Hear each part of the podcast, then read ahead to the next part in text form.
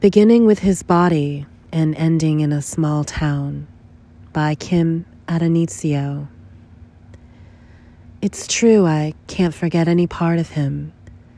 Not the long vein rising up along the underside of his cock, or the brushy hair around his balls, dank star of the asshole, high arches of his feet, strawberry mole on his left cheek, imperfection that made his face exquisite, and the freckles scattered over his back, white insides of his wrists.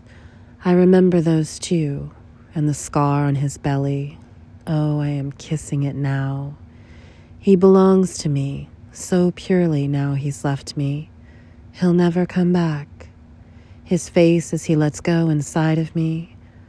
I'll never see it again.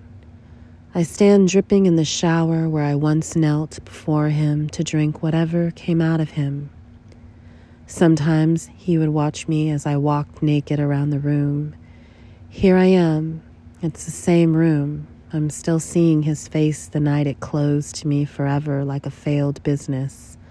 Iron grill work across the door, dirty windows, trash scattered over the floor, and the fixtures taken out. I turned away and stumbled down the street. The one bar was open, the saddest bar in the world, filled with painted clowns and a few drunks. The owner had passed out in a booth, covered by his coat.